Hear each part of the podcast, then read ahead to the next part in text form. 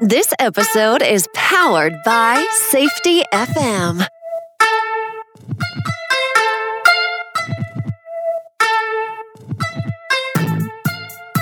Welcome to the Safety Consultant Podcast. I'm your host, Sheldon Primus. Here's the podcast where I show you the business of being a safety consultant.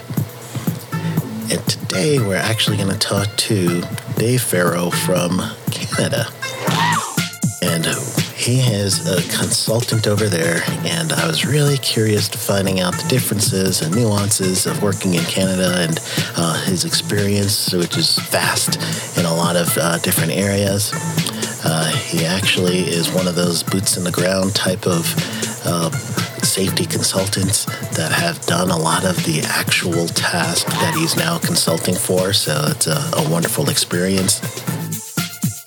My conversation with Dave was just incredible because from there I just felt like he was a lifelong learner and that uh, he was able to uh, make his experience just very plain. And it didn't seem like it was you know showy in any way. It's just you know a vast amount of opinion excuse me a vast amount of experience that uh, he was able to to tell me about and uh, just a practical purpose and a practical way he runs his consulting business i thought was very uh, wonderful so i had a good time uh, meeting him and talking with him during this uh, podcast and i believe that you guys will also have that that opportunity because he's got 25 years experience. He's a Canadian registered safety professional and he holds an occupational health and safety certificate from the University of Alberta.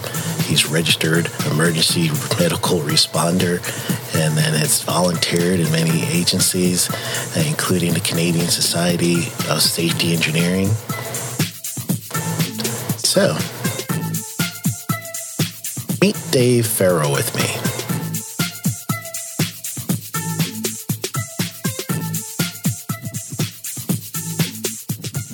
I can start out with myself and the business. Um, I've been in health and safety for about 25 years now. I'm, uh, I guess, most of your Amer- of your audience is probably American, isn't it? Uh, so, it's uh, actually all over. So I do have an audience with uh, a lot in. Well, they're they're pretty much all over, including Canada. So you, you will have an international audience here. Okay. Yeah, well, I guess uh, I can start with uh, what I am here is a CRSP or Canadian Registered Safety Professional. So it's uh, roughly equivalent to your CSP down there. Uh, I guess the other things I'm kind of into is I'm uh, an emergency medical responder, and that's an Alberta College of Paramedics designation here in Alberta. And uh, the other bit of formal certification I've got is a construction safety officer thing from the Alberta Construction Safety Association.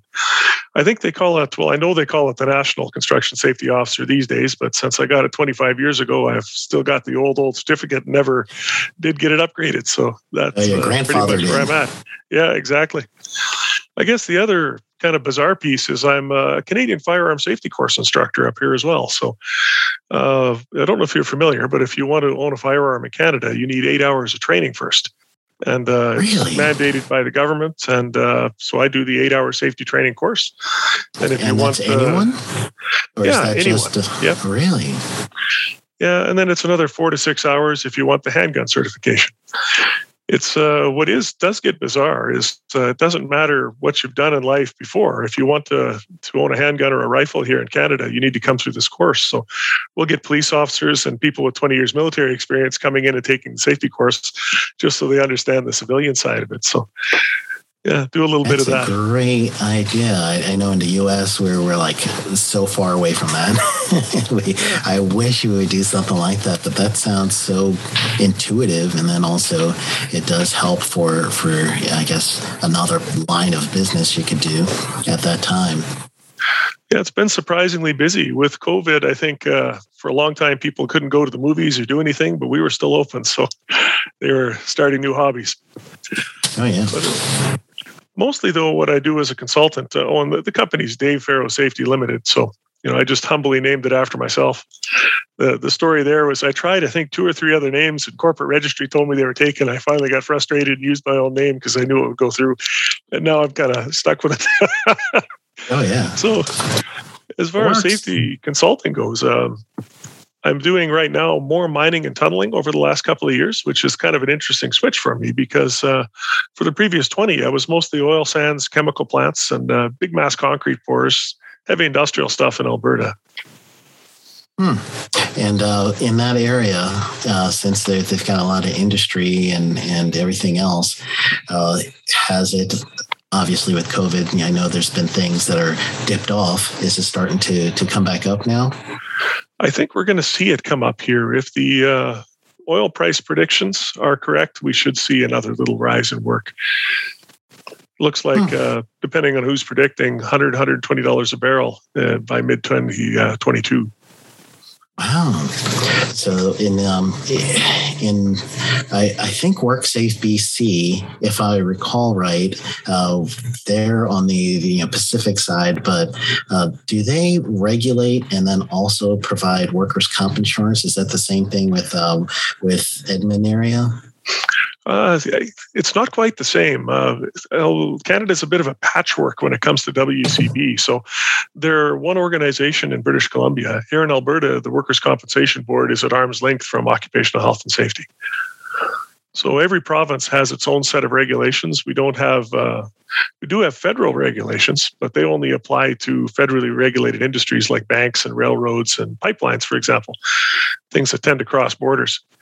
So we've, it's a bit of a patchwork. I sometimes think it would really be nice if we had an OSHA type system where I could learn one system and apply it in every province. Oh yeah, that'd be great. Uh, do you go to all provinces? Uh, not all right now. Uh, I've mostly worked in BC, Alberta, Saskatchewan, the, the three western provinces, and then uh, a bit of work in Ontario as well, actually. Oh, you're almost there. Just need an excuse to hit the other places. Yeah, there you go. that might be great too. Um, how did you get into it? You know, I, I kind of got into safety by accident, if you will. And uh, I don't mean a hurting myself type accident, but uh, it was way back when I was in my 20s. Uh, originally, I uh, done a, a, bit of an apprenticeship with my father. He's a carpenter. And I decided that I was going to do ambulance for full time. My wife was pregnant with our first, and I was really trying hard to get work, and all I could find was a bit of part time work. So I worked part time as an armed guard for one of the armored car companies, part time ambulance. And, and when the baby was on the way, I was waitering as well. And I finally said, You know, Rachel, that's her name. Uh, I said, uh, I think I can make a better living going back into construction. It's not really what I want, but I can do it. And when I went in and talked to the company, they'd uh, looked at my resume and said, Well, you've got your ambulance stuff here. How would you like to do safety on the high level bridge project? And uh, I said, Sure. And I had no idea that safety was even a career. I'd never heard of a safety person, didn't know what it was, had no clue. And suddenly there I was doing the job. So. And then, uh, did it? Was it one of those things when you started to do it that you you felt some sort of um, awakening, or was it something where uh, it took a while for you to, to say, "Oh, I like this"? You know, I kind of liked it right from the get go because it's an interesting field where you get to talk to all sorts of people and you get to know all sorts of people, and you've it's a perfect generalist position. If you're a generalist, you're going to like this business. yeah in my case, I got a bit lucky there. Their corporate safety guy, when he found out that I'd been hired and put out there, he came and grabbed me and pointed me to the Alberta Construction Safety Association for the courses there and uh, at the University of Alberta because they had an OHS program as well. So, uh, yeah, the uh, little chance meeting became a real change and a new career direction for me. Wow, well, that's awesome. So it is. Uh, when did you like decide uh, that it was time to go on your own? Uh, what, what, was the, the catalyst to that one? Ah, well, that was 2016, late 2016. In Alberta, here we had a uh, real slowdown, and the company that I had been working for had a department of. Uh, we had over 60 safety people working for me. I was the director at that point, and uh, we lost a whole bunch of work, and uh, we were down to maybe a a dozen people when I left. So they had some buyouts because they just had to. And I thought it would be an interesting time to go on my own and give it a shot as a consultant. So good and bad timing. It's good when you have a buyout in your pocket, but it's not good when the buyout is because the whole market has crashed. no kidding. So Oddly enough, uh, the first uh, major job I picked up was in British Columbia, and then I was in Ontario after that. So I've been uh, having fun introducing myself as an Alberta economic refugee to everybody I'm working for in the other provinces. That's great. Oh man. So from those areas, I, I, would imagine like when you first started to to get on your own, was there a sense of fear or freedom for you? You know, oddly enough, uh, a bit of both. One thing that really took me by surprise was just how uh, a big of a life change it was because uh, I suppose I looked at myself. If I were to say, you know, who is Dave Farrow, I'd say, well, you know, he's the safety director of this company and this is what he's about. And I didn't realize how much I really identified with my job until I no longer had it. So suddenly I was a consultant uh, of a, you know, owner of a one man company. And I really felt oddly adrift for several months. And, uh, it was a bizarre feeling and uh, it was almost a confidence shattering one for me that I really did not expect. Yeah. Uh, was it because of um, at that time you didn't know how to run the business, or was it more of uh, truly it was so much that it was hard to get the brain to process it? yeah, it wasn't so much. Well, maybe a little of both, right? Uh, starting out a new consulting business and finding an anchor client and getting people together is a you know, it was a whole new skill set to learn, right? You know, how do I advertise? If this was 20 years ago, I'd have gotten an ad in the yellow pages and gone to the local radio station or the newspaper. But there's just so many options right now. Mm. And uh, depending on how your resume is too if i want to go do field projects but they show me eight hour or eight, past eight years in the office you often get bypassed because then you're oh i think this is an office program development guy as opposed to a field guy. So uh, i had to rethink myself a little bit and uh, figure out how to market myself as well. Oh so what did that look like well, in the end, what really gave me a big break was just a personal connection. Somebody that I'd worked with uh, years and years ago and was now in a corporate role of was advertising on LinkedIn that they really needed some people. And uh, I got speaking to him. And before I knew it, I was off in BC working. I think in this business of consulting, you just cannot underestimate personal contacts and uh, and people you know. Yeah, absolutely. And uh, I always just tell like um, people who are just starting out that uh, it takes so much money to keep trying to get the first client and then the next client and then the next client. You're always trying to, you know, get out there. Um, like if you're doing Facebook ads or you're doing something else, it really takes a long time to develop that. Whereas you get one client and you try to get two to three jobs from that one client, if you, you know, really hone in on them, then you could get the word of mouth and that could grow the business even faster than trying to market to the one person, uh, you know, one at a time. And that really, uh, after a while, the I guess it's more of the individual. If they're not ready for that kind of work, they kind of feel like let down when someone tells them no, and then all of a sudden they give up. Did you find that in any way, or, or how do you approach it? Hmm. Well, I found uh, let me just think about that. When I was first getting going, I know I'd sent uh, resumes and letters and information to a lot of companies. And mm-hmm. uh, you kind of have to, if you're doing that cold calling, trying to get, uh, you know, without a relationship built up, you really have to have a bit of a thick skin because you're going to get no a lot more than you get yes. And uh, depending on Facebook or LinkedIn or even Google, those type of advertising there, you can do a lot of advertising and a lot of people people look at your website. But the reality is, I think most people, when they need uh, something like a safety consultant and it's a responsible position, they're going to phone up their buddy and say, you know, you had a good consultant there. Who did you use? So uh, really, it's going to be that whole word of mouth thing again. It just keeps coming back. You can't ignore the other things because I have picked up some clients that were kind of cold contact clients, but it's uh, more the exception than the norm, I would say. Yeah and truly um, uh, when you're when you're working on the cold calls it could go either way because sometimes when you're taking on clients you may be taking on people who have bad habits or they're just looking to check a box to say that they con- uh, had a consultant but they don't really want to do the work so that that is also difficult that's true. That's uh, something that's easily overlooked, right? Uh, the, a good client isn't necessarily any client with enough money to hire you. There has to be a really good fit between you and them whether it's uh, personality and, uh, as you say, too, just uh, their whole reason for getting into safety. If they just want to check the box and don't want to make any changes and don't really care about making progress or for that matter, even care about complying with basic legislation, they're not going to be a good client for you. Yeah. And then you have to think about your um, your reputation. You have to think about all the other things where if they now are going to say, you know, you didn't do a good job, and then they want to sue you or something similar to that, that all goes in the back of your head, right? Yeah, there's always that for sure.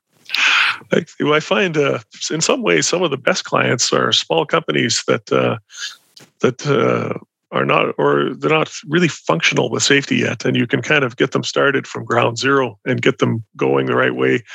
And uh, i really enjoy doing that. I guess the other really good one is uh, if you can if you find a project where they're in a bit of trouble and having problems sometimes as a consultant you can just go in and even just by getting the basics in place you can have a major impact in a short time. Yeah um, do you have a do you have like a like a set procedure when you when you get into a place? Like if you're going to do like a, an audit of the facility do you have like a nice little um, uh, step that you, you go through? Well it depends on the type of audit um, what I've had, uh, what I've done in the past with some clients, uh, I think I wrote a blog about it the one day actually, so everybody would know how to do it. So to do a very basic audit on yourself is actually quite simple. You just need to go through your safety manual, highlight with your yellow highlighter all the deliverable items, and then simply make yourself a spreadsheet saying, is it there? Is it not there? And uh, you can go in and very quickly determine whether your your whole system is working correctly if uh, I have that type of time, I can put something like that together. But uh, what I sometimes get is they just want a quick cold eyes review. Come onto the site, tell me what you can see, and uh, that is usually just a case of keeping your eyes and your ears open. Any uh, like stories from the field that you that kind of hit you, as far as uh, making you feel like, oh man, this is why I'm doing this. Hmm. You know, there's probably a few. Um, you know, I guess though sometimes in this business, one of the problems we have is you don't know what kind of impact you have or haven't made. And uh, by comparison, my father was a carpenter, right? So he used to drive us crazy when we were children, driving around saying, Look, son, I built that. Look, I built that. Look, I built that. And you have that sense of accomplishment. But it's a little harder to look back in safety and say, You know what? I saved this accident or that accident. But uh, probably the closest one is uh, we were working up in one of the oil sands plants years and years ago, and we're putting in great big doors. And they were for the big 797 trucks to come in there in a 200, 300 ton haul truck. And they're huge, heavy segments. And uh, the one day I'd come and I'd stopped and talked to the crew because they weren't using any taglines. And uh, I said, guys, if anything ever happens here, you're right in the line of fire. And uh, the next day, they uh, the cable on the picker truck broke and dropped one of these things, and they had about a 20 foot tagline on it. So I was very, very happy to see that tagline. I'll tell you. They listened yeah, every once in a while it happens. Yeah, put a little star on the calendar. Yeah, one for Dave. yeah, that's it. Oh man! And uh, what about the other side of uh, the business? Because I know you're you're doing the consulting side as going into the clients, and then you have the training side. Uh, when did you decide to to add that part? Oh, to add the training. Yeah. Uh, the the training just kind of kind of comes with the territory, really. Uh, I started the, if we're talking the firearms instructor stuff, I've been doing that for about 17 years, uh, even before I was a consultant. So that was one I used to do more for just for fun. And uh, it kind of became a big part of the business, if you will. And you do have the regular like occupational uh, safety training, and I even see that you have yeah. a Aboriginal awareness training too. That's uh, okay. that's really unique. Yeah, those are uh, online based courses there. So we, we do have quite a few of those. Yeah. And uh, we do a lot of uh, training, kind of comes with the territory when it comes to safety.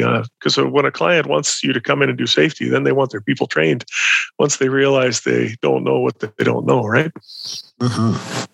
It seems like it's um, like when you do get the calls for even, you know, one or the other, meaning you call get a call for safety training, you get there, and then all of a sudden you're looking at some of the things around there, and you figure, oh, they need consulting too, or vice versa. You're there for consulting, and you're like, oh, got to train these guys. Is that right. the same thing that you're you're seeing? Like that, those two things kind of feed off each other. Oh, for sure. Yeah, you see that. And if you do a really good job on one thing, you often get trusted with others, right? I've got a small client here uh, was an electrical company and uh, did the did a safety manual for them and did some training, and uh, they just keep calling me back for things. And uh, he's kind of branched out and has an industrial division now and has asked for me to come out uh, one day a week on that. And uh, we're doing a little interesting project in Edmonton there where they're building a it's kind of a, Chinese dragon wall, if you will, and wanted a little bit of help because uh, the roof caps are 7,000 pounds of granite each cap, and they all have to go up, and they've been done by artists in China. So if you uh, break them, you're not, there's not a replacement or anything. So it's kind of put it up and get it done right the first time. A lot of pressure. A little bit, but I think they'll be just fine. They've got a good plan and they've got the right engineer you know, it's it's funny. You'd think these big crane lifts that are complicated would be the most hazardous, but I found when we plan something to death and we have the engineers involved, nothing ever goes wrong. It's uh, with cranes. It's when you're shuttling pipe across the site or doing something small that you don't really think is going to be an issue. Hmm. Is there like um like on the Canadian side? I know for for us, especially on the the OSHA side, uh, for the national uh, standards, we have our uh, regulation books, and everyone tries to go through the regs. But then uh, there's a whole bunch of uh, like supporting material that we, we call consensus standards or something similar that you could look at like an ANSI standard, American National Standards Institute.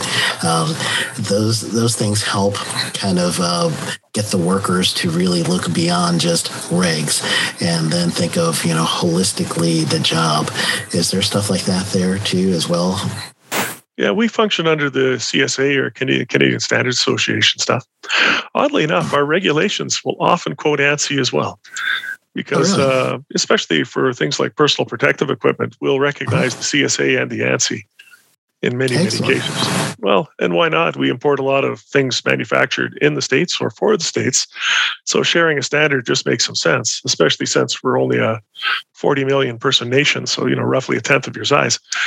So uh, sometimes it makes sense to adopt the other person's standards as well, where it where it works. Yeah, yeah.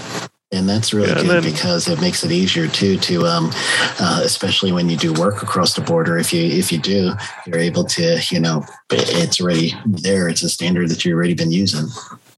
Yes, and there's a lot of companies that function on both sides of the border. It's nice not to have to buy a new pair of work boots on both sides. yeah, absolutely. That makes sense uh, any of your like um like right now is there like a, a project or something similar that that you or even forecasting that you think is is is going to be a good wave for safety in Edmonton? In Edmonton, uh, you know, surprisingly, I only have some small projects on the go in Edmonton, and uh, I'm working with some guys that sort of excite me, some small home builders and things. As I've actually, uh, I'm kind of targeting the small company market just I'm not sure if it's because it's a good business decision or it's just for the fun of it. Sometimes it's a little of each. But I've, I find myself really enjoying uh, working with the smaller companies and getting them up and going. And uh, if especially if you're talking residential construction and small commercial, they're uh, I don't know if it's the same in the states, but they just don't get much attention, and they just do not have a safety program like the big guys. So most more often than not, it's just a case of getting the basics in place for them and uh, especially residential construction for us and roofing in particular, uh, it seems to be a big disconnect here in the states with roofers and understanding fall protection, the basics for roofing, right? And uh, I guess it's it's a whole bunch of things, you know, where most of the time they're getting paid by the piece, or uh, and also they're incentivized to get work done quicker, uh, so they get to the next thing. So in those ways, uh, residential, as you're seeing those small mom and pops, you may have a lot of, um, uh, I don't know, maybe it's me projecting, but uh, is there, let's say it this way, is there some sort of wall that they may say, oh, well, we're too small. We don't have to worry about that. I think so, and I think they often fly under the radar because uh, there's so many of them. There's a lot of, and they're actually in many cases very good little framing companies and roofing companies, where the whole company is run out of your living room and you have a pickup truck and maybe a trailer full of tools, right? So, uh, and you just, uh, like I say, fly under the radar.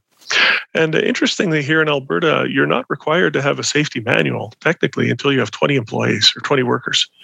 So there's a couple of magic numbers here. Uh, at five, you have to get a health and safety representative, and that's just a few hours of online training for one of your workers.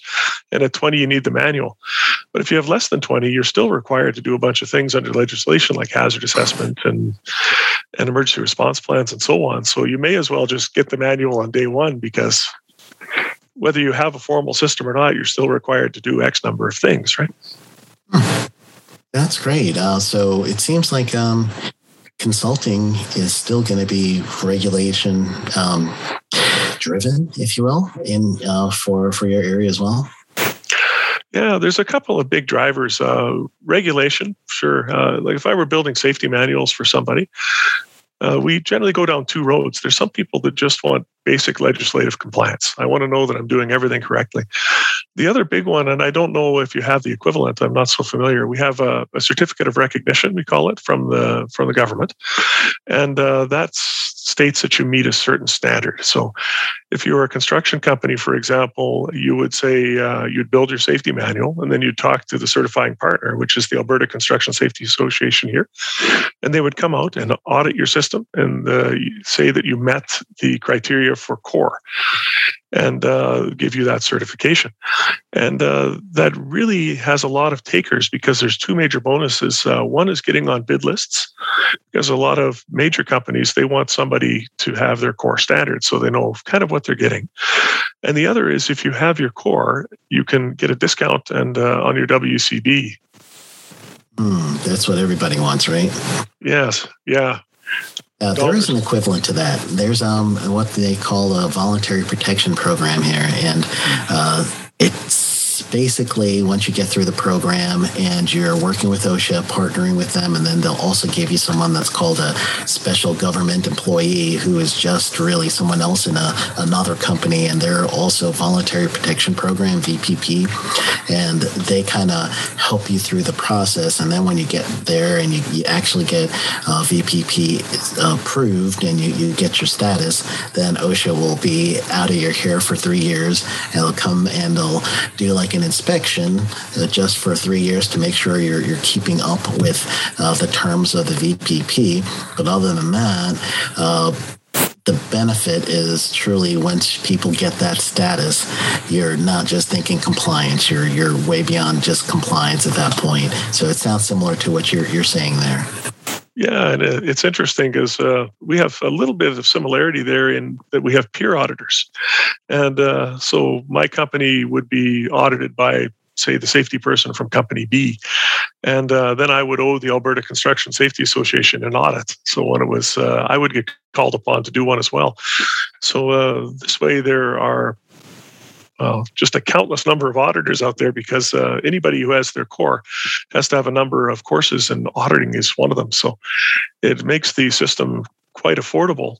So, and uh, you have the choice then as a company to hire a professional auditor at X number of dollars per hour for uh, X number of days, or just go into the peer system and do a bit of a labor trade. Hmm. Wow. Um, and for your your business, I, I heard you say we a few times. Is there a staff now? Oh yeah, we have a, couple of staff members. So uh, Alyssa is uh, the most recent person who's been brought on. She's a graduate of the University of New Brunswick's Occupational Health and Safety Program, and uh, she is a massive amount of help when it comes to program development, like the safety manuals for small companies. And I'm getting her out in the field to uh, look at things and uh, kind of learn the ropes. Uh, what was really interesting earlier this year is we went down and did a bunch of uh, solar plants and windmills, the uh, the construction part of them. Wow. I had one client that actually has me come out a couple of times and spend a week going all over southern Alberta and Saskatchewan, and uh, just an incredibly interesting process.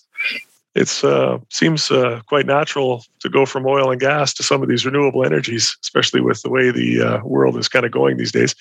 It's nice to know them both. Oh, yeah. So that's, she'll that's definitely a good benefit.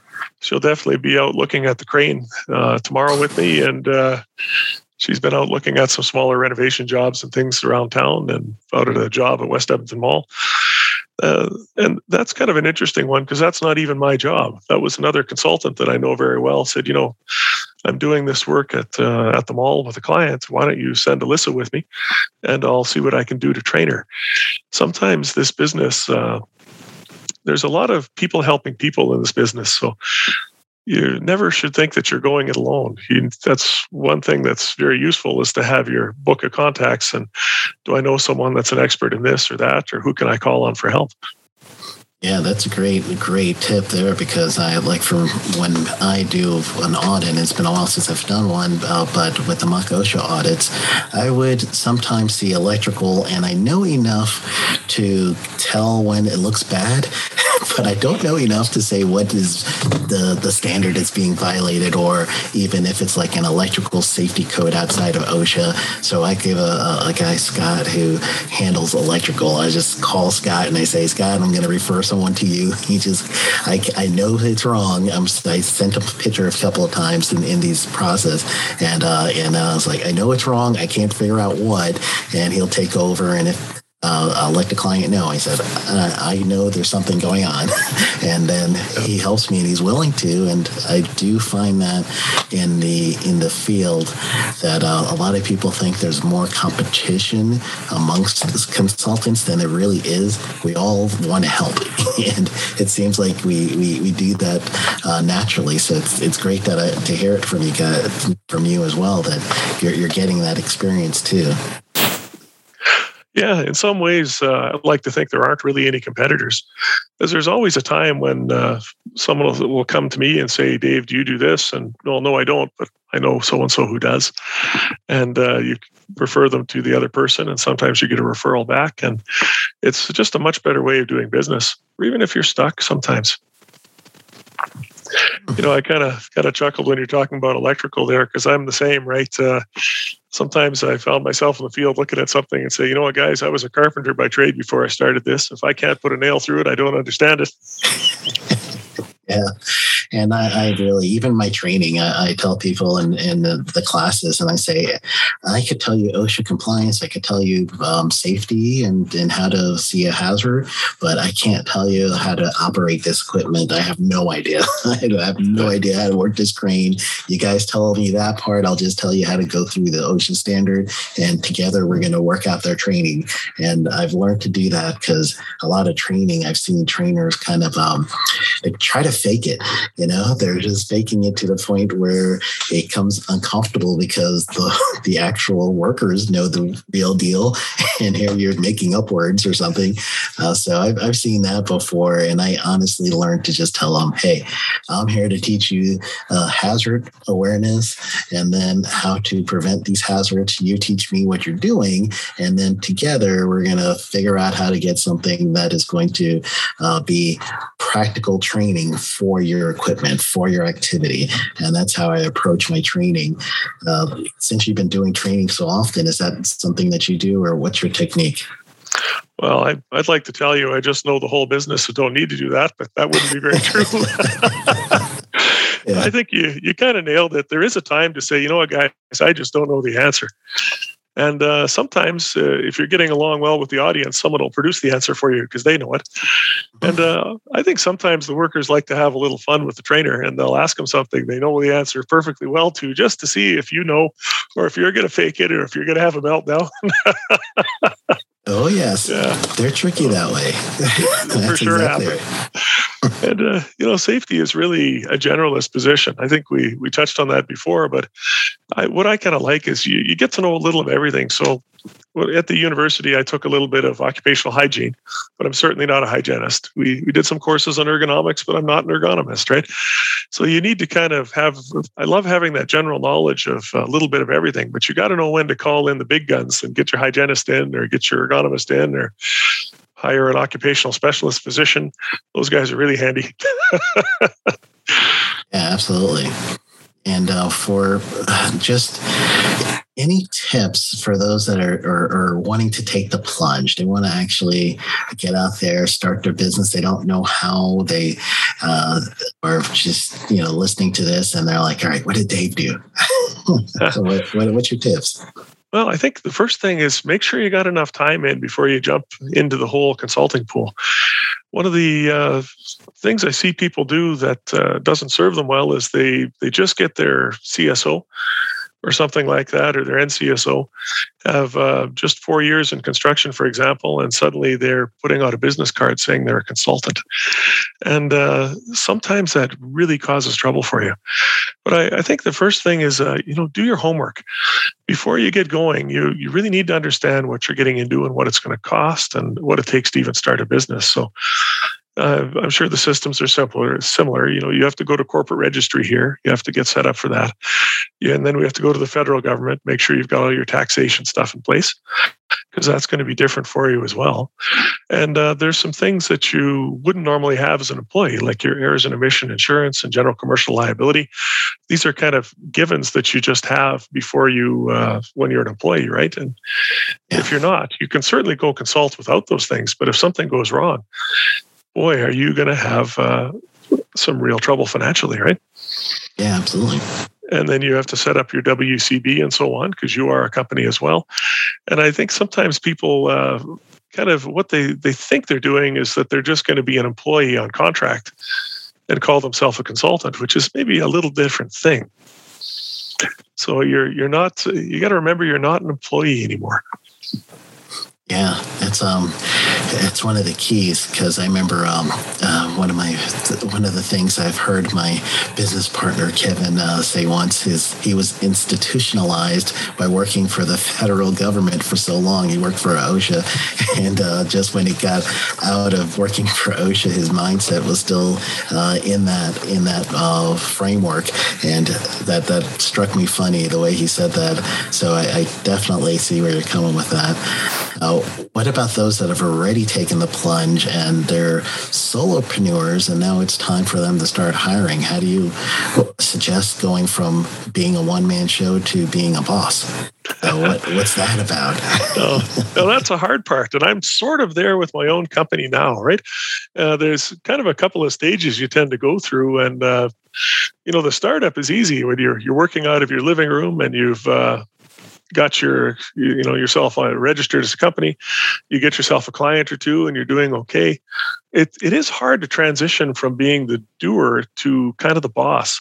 And uh, i find myself even making that mistake uh, now is sometimes you're so busy doing the consulting work that you're not actually running the business. So you need to be able to find enough time to run that business.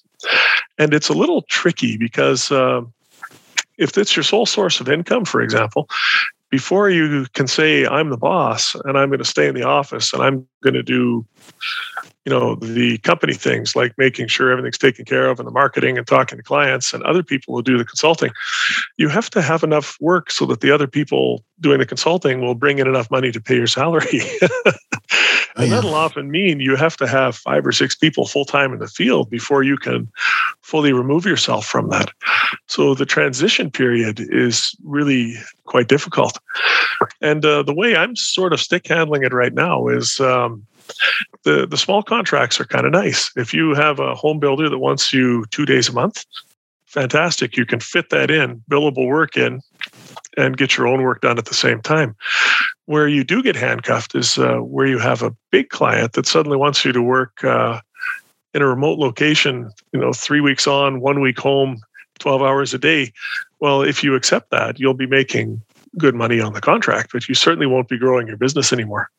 Yeah it's like a it's a, a trade-off where I guess sometimes sometimes you need to make that trade-off, you know, financially, but it's knowing that yes, I am going to take this project, I am putting everything else on hold until I get this project, and somebody might do that strategically because of the name of the company is big enough for the dollar figures is big enough, but uh, that is a good point that you you're going knowing eyes wide open that you can't grow your business because you have to do this.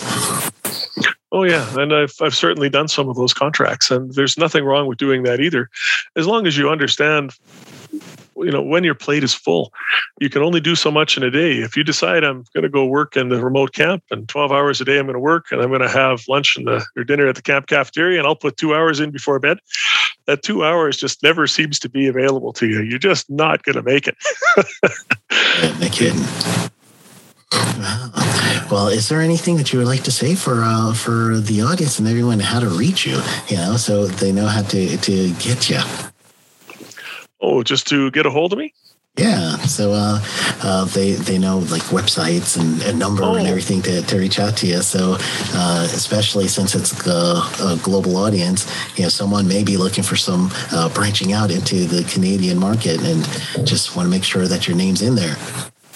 Sure, I'd be happy to kind of do that. So yeah, again, the name is Dave Farrow, and uh, the website is www.dfsafety.ca. So DF is in Dave Farrow. And uh, if anyone wanted to give us a call here, it's uh, 1 587 473 0138 at the office. Oh, excellent, man. Thank you so much for, for being part of the show.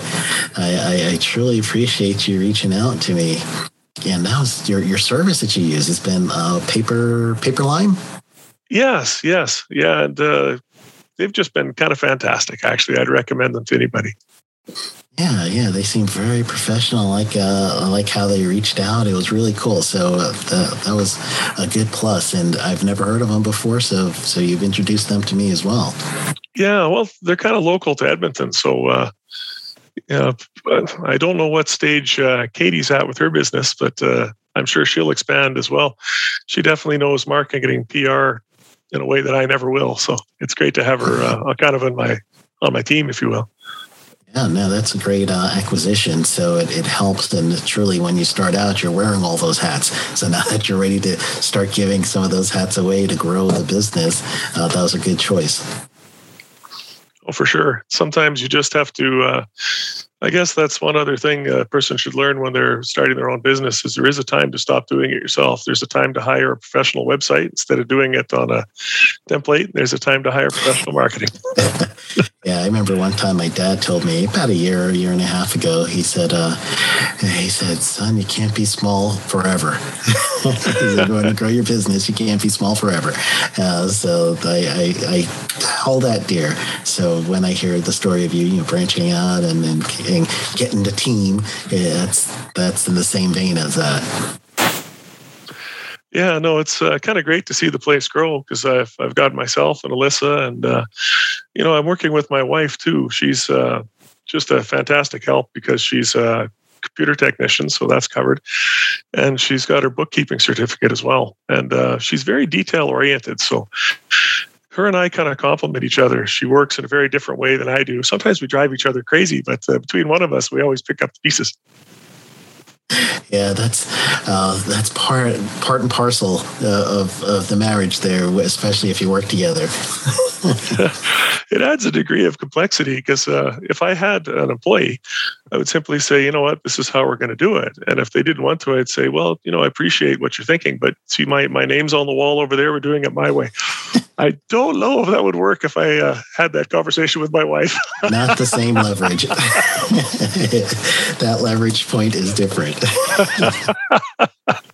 yes, I, I, maybe I'm like most men, but I think usually she gets her way, and I just smile and say, "Okay." Great. Well, thank you so much for being on with me. I, I truly appreciate you coming on. I really enjoyed it. So, yeah, again, thanks for inviting me. I really uh, appreciated meeting you and kind of enjoyed the whole process. Oh, thank you. And and this is the first of many, I hope, right? I hope so. Yeah. First time yeah.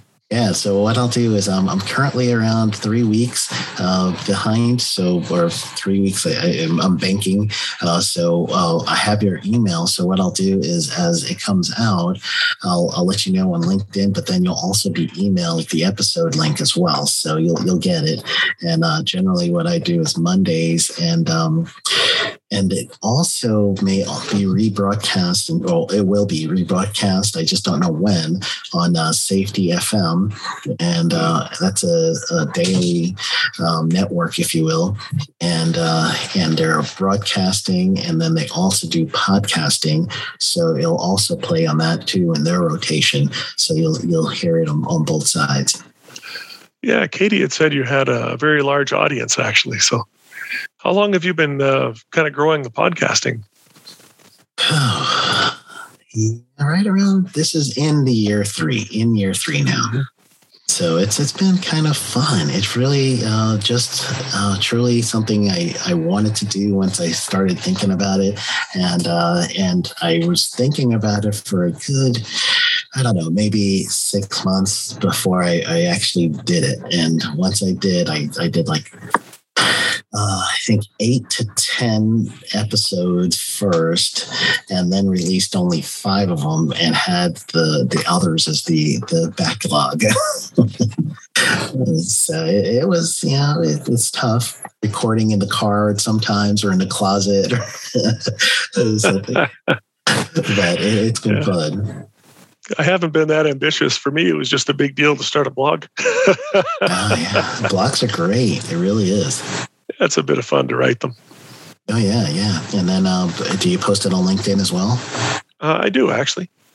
Yeah, that's a good way to do it because generally, um, especially if people start sharing, uh, they'll they'll help you out. So I'm going to look for yours as well, and I'll help you with the shares. That'd be great.